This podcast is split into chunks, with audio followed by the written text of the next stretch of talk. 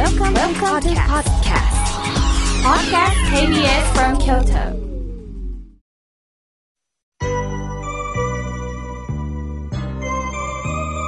さあ、ここからは皆様方からいただきましたメッセージを紹介させていただきます。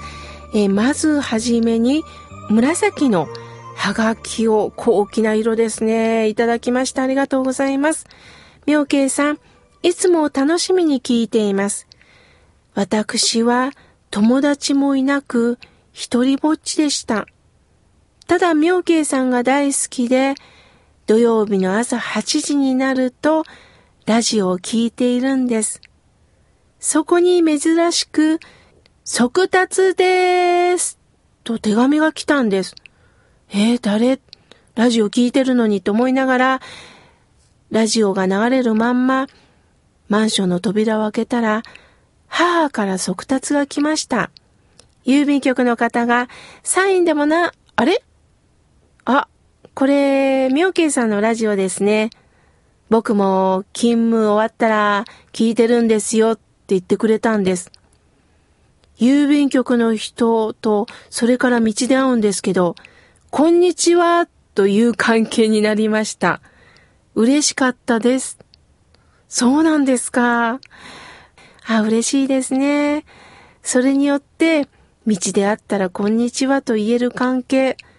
まさしく今日のテーマ、お友達ができたんですよね。いいですね。いやー、こんなおはがきをいただいて、私もほっとしました。ラジオネーム、妙慶さん好きっ子より、ありがとうございます。これからもどうぞラジオよろしくお願いします。さあ、続いての方です。ただしさん、ありがとうございます。妙慶さん、いつも仕事中聞いてるんですよ。あ、仕事中大丈夫でしょうか前回、カエルのお話はとっても勇気づけられました。失敗してもめげずにやり直せばいいんだ。本当人間というのは長い人生、役に立つ、立たないあるんですね。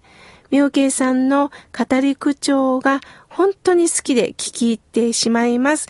これからもよろしくお願いしますとのことです。いえいえ、ありがとうございます。さあ、続いての方です。お手紙をいただきました。ラジオネーム、のっぽのルネさん。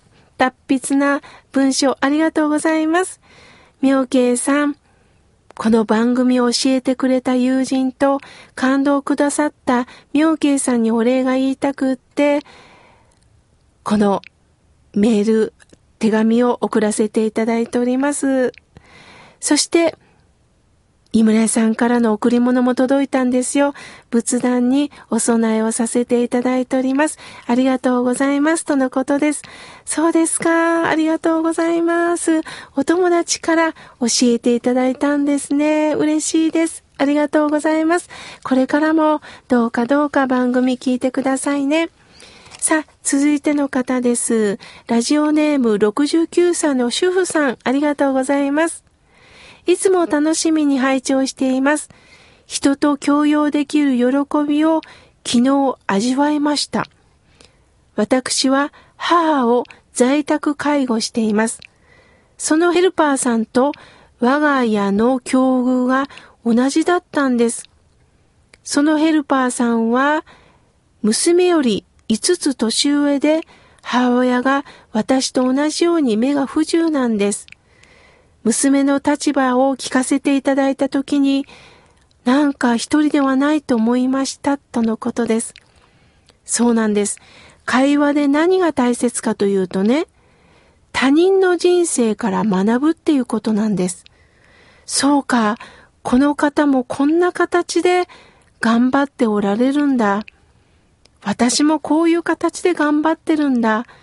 それぞれに、それぞれの人生があるんだということが分かったときに、私たちはね、勇気づけられるんです。みんな、なんかの形で苦悩を持ってるんですよね。わあ、69歳の主婦さん、ありがとうございます。また、いろんな会話から深く人生になっていく。また、このラジオでも人生を深めていただけたらと思います。ありがとうございます。さあ、続いての方です。ラジオネーム、しおりんさん、ありがとうございます。スタッフの皆さん、みょうけいさん、井村屋さん、早くからラジオありがとうございます。私は父のお墓参りを母と一緒に行きました。出かける時には同行してるんですけれども、距離が遠い時にはなかなかです。そんな時に、えー、母といろんな会話をしております。あずきバーややわもちアイスもいただいております。母を見ながら認知予防になるのかな？そう思いながら歩いておりますとのことです。そうですか。一日一生とも書いていただいておりますが、そうですよね。辛い時、なんか心が折れそうになった時ほど、ニコッと笑うということは大切です。また、井村さんの商品がちょっとお役に立ってると思えば、本当嬉しいです。ありがとうございます。さあ、続いての方です。ラジオネーム、カモミールさん、ありがとうございます。妙慶さん、番組が4年目を迎えた中で、これからも優しい声、穏やかな声、よろしくお願いします。これからも楽しみです、とのことです。カモミールさん、いつもいつも遠いところからメールをありがとうございます。さあ、続いての方です。えー、おはがきをいただきました。初めてはがきを書きます。妙慶さんに憧れる大学生よりとのことです。そうですか。名古屋の方からね、くださってます。ありがとうございます。ラジコで聞いてます。妙慶さんは仏教界のキティちゃんみたいです。なぜなら、パッと明るくなるからです。素敵な方です。このことを伝えたくって、てんてんてん。はあ、キティちゃんのおはがき送ってくれてます。なんかハート型で、なんかね、大学生の若きフレッシュな字ですね。ありがとうございます。嬉しいです。ああ、例えていただいて本当にありがとうございます。さあ、続いての方です。ペンネーム、もやしさんよりいただきました。かわいいかわいいまたおはがきで、えシールをたくさん貼ってくれてますね。ありがとうございます。妙慶さん、以前、虐待はなぜ起こるのかというハガキを書いたところ、本当にあったかいメッセージを届けてくれました。ありがとうございます。私は今、ちびまる子ちゃんが大好きで、作者さんがお浄土に帰ったことが寂しいです。でも、このちびまる子ちゃんを見ながら、いつもニコッとしております。これからもよろしくお願いしますとのことです。そうですよね。ちびまる子ちゃんって本当にこう、普通の私たちが少女時代に持ってる感覚ですよね。そして周りのお友達っていろんなタイプの方がいますよね。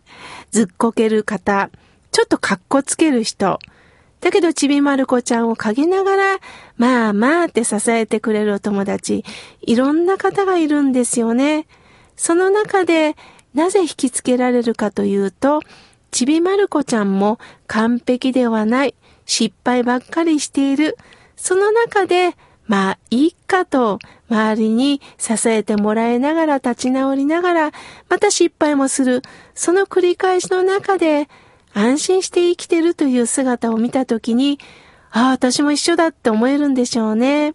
もやしさん、これからもどうか何か感じたこと何でもいいです。おはがきください。まだまだたくさんのメッセージをいただきましたが、来週紹介させていただきます。